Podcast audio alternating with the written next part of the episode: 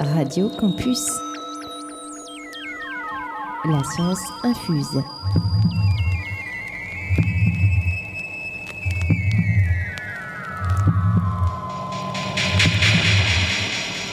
La science infuse en partenariat avec Edifice et l'Université d'Orléans.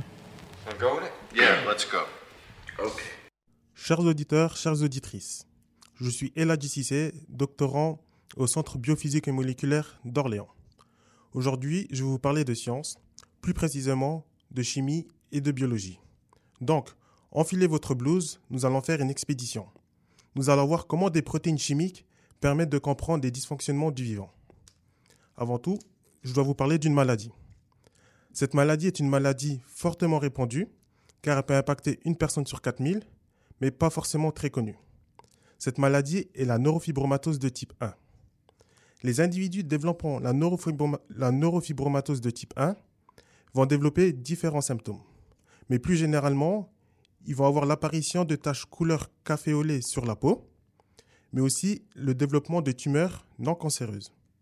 Ces tumeurs vont pouvoir apparaître au niveau de l'œil, et plus précisément à l'iris, et cela va engendrer l'apparition de petites taches colorées. Ces petites taches colorées sont appelées nodules de Lich. Mais les tumeurs non cancéreuses vont aussi pouvoir se développer sur la peau. Et cela s'appelle des neurofibromes cutanés. Pour vous donner une image, pensez que vous avez sur la peau des petites billes qui se développent. Maintenant que vous connaissez certains éléments pour diagnostiquer cette maladie, nous allons s'intéresser à son origine. Pour cela, gardez toujours votre blouse et prenons un microscope. Avec ce microscope, nous, nous allons observer une cellule. Au sein d'une cellule, nous avons l'ADN, cette fameuse molécule qui renferme notre code génétique à travers des gènes. En réalité, le gène va permettre la production d'une protéine. Je pense que ces derniers temps, vous avez beaucoup dû entendre parler de protéines avec la crise sanitaire actuelle. Et donc, mais je ne pense pas que tout le monde a dû s'intéresser qu'est-ce qu'est exactement une protéine. Une protéine, c'est une grosse molécule composée de plusieurs petites molécules appelées acides aminés. Pour faire plus simple, imaginez un lent train composé de plusieurs wagons, une centaine de wagons. Et vous avez des wagons différents, des bleus, des rouges. Et parmi tous ces wagons, il y en a 20 types. Des wagons bleu, rouge, bleu avec des bords arrondis, des rouges avec des bords carrés. Et ces différents, types de wagons sont les acides aminés.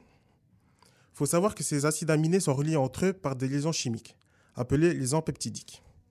Dans la nature, toutes les protéines ont ces mêmes acides aminés, généralement. Mais, pouvoir, euh, mais les protéines vont varier entre elles selon différents critères.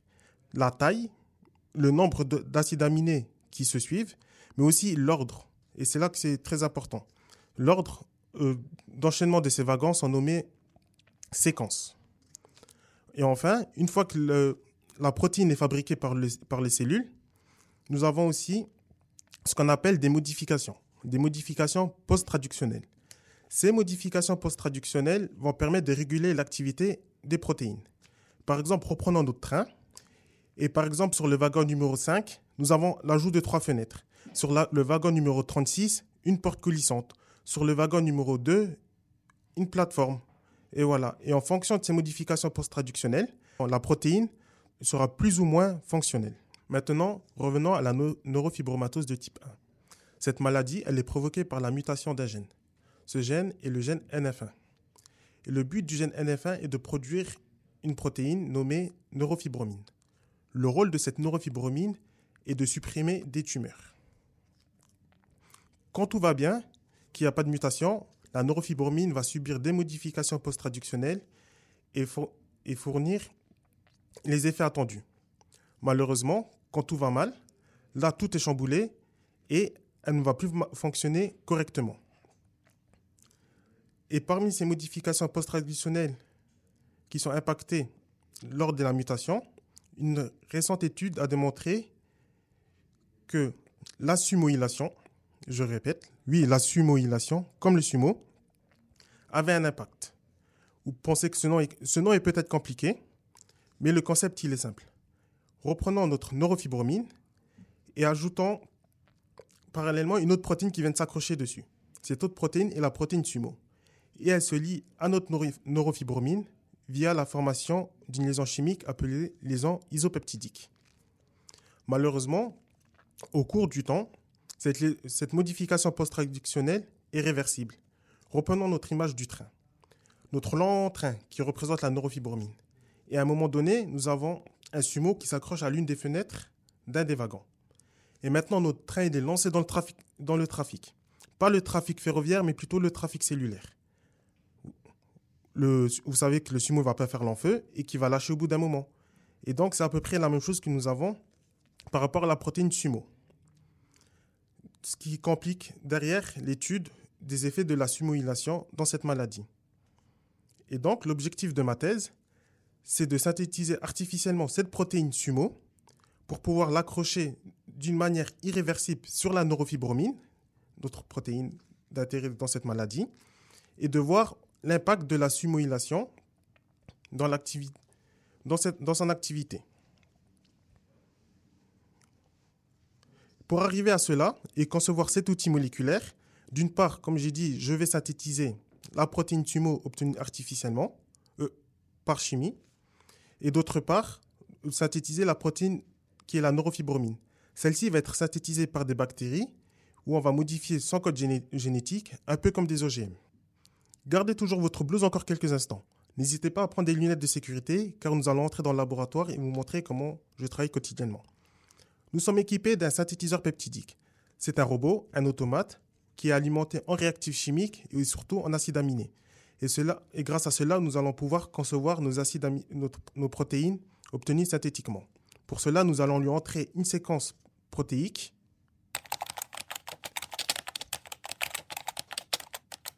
Et enfin, une fois que cela a été fait, nous allons le mettre en route.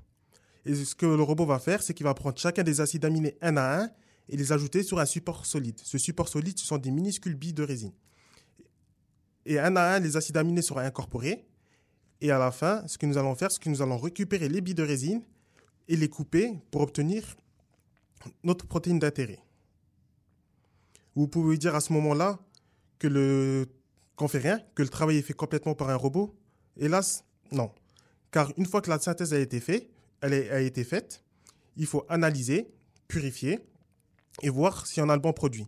Et c'est là, c'est là que la plupart du temps, on a des surprises et que Mère Nature peut se montrer capricieuse. Et à ce moment-là, on doit chercher à optimiser certaines réactions, optimiser certaines étapes sur le, le robot. Et aussi, des fois, on est même amené à, faire des alternatives, c'est-à-dire créer des acides aminés non naturels les incorporer pour faciliter la synthèse. Dans d'autres cas, on est même obligé de développer une stratégie complète pour une protéine, mais qui ne marcherait pas pour une autre protéine. Pour moi, c'est vraiment à ce moment-là que je sens que je fais de la recherche, parce que je suis à la recherche de réponses, mais aussi surtout à la recherche de solutions.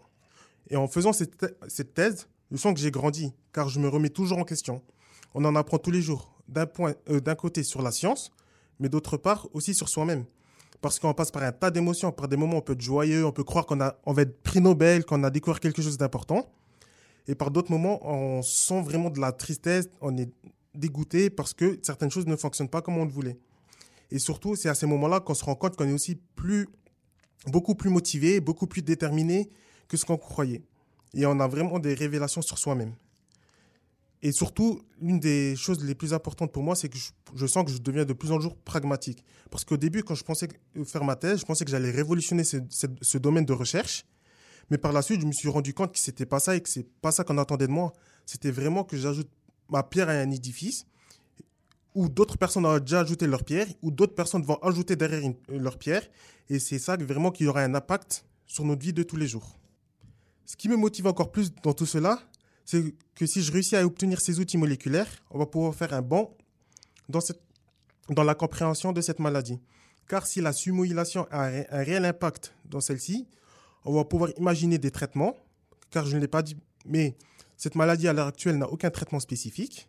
Mais si la sumoylation n'a pas vraiment d'impact dans cette maladie, derrière, on pourra éliminer une piste de la liste. Dans tous les cas, ça sera quand même une avancée. De plus, il faut savoir que d'autres protéines sont impliquées dans des maladies, subissent la, la sumoylation. Et donc, en s'inspirant de, ces outils moléculaires, on pourra en concevoir d'autres et comprendre encore d'autres choses. Et cela pourrait être aussi le début d'une superbe aventure.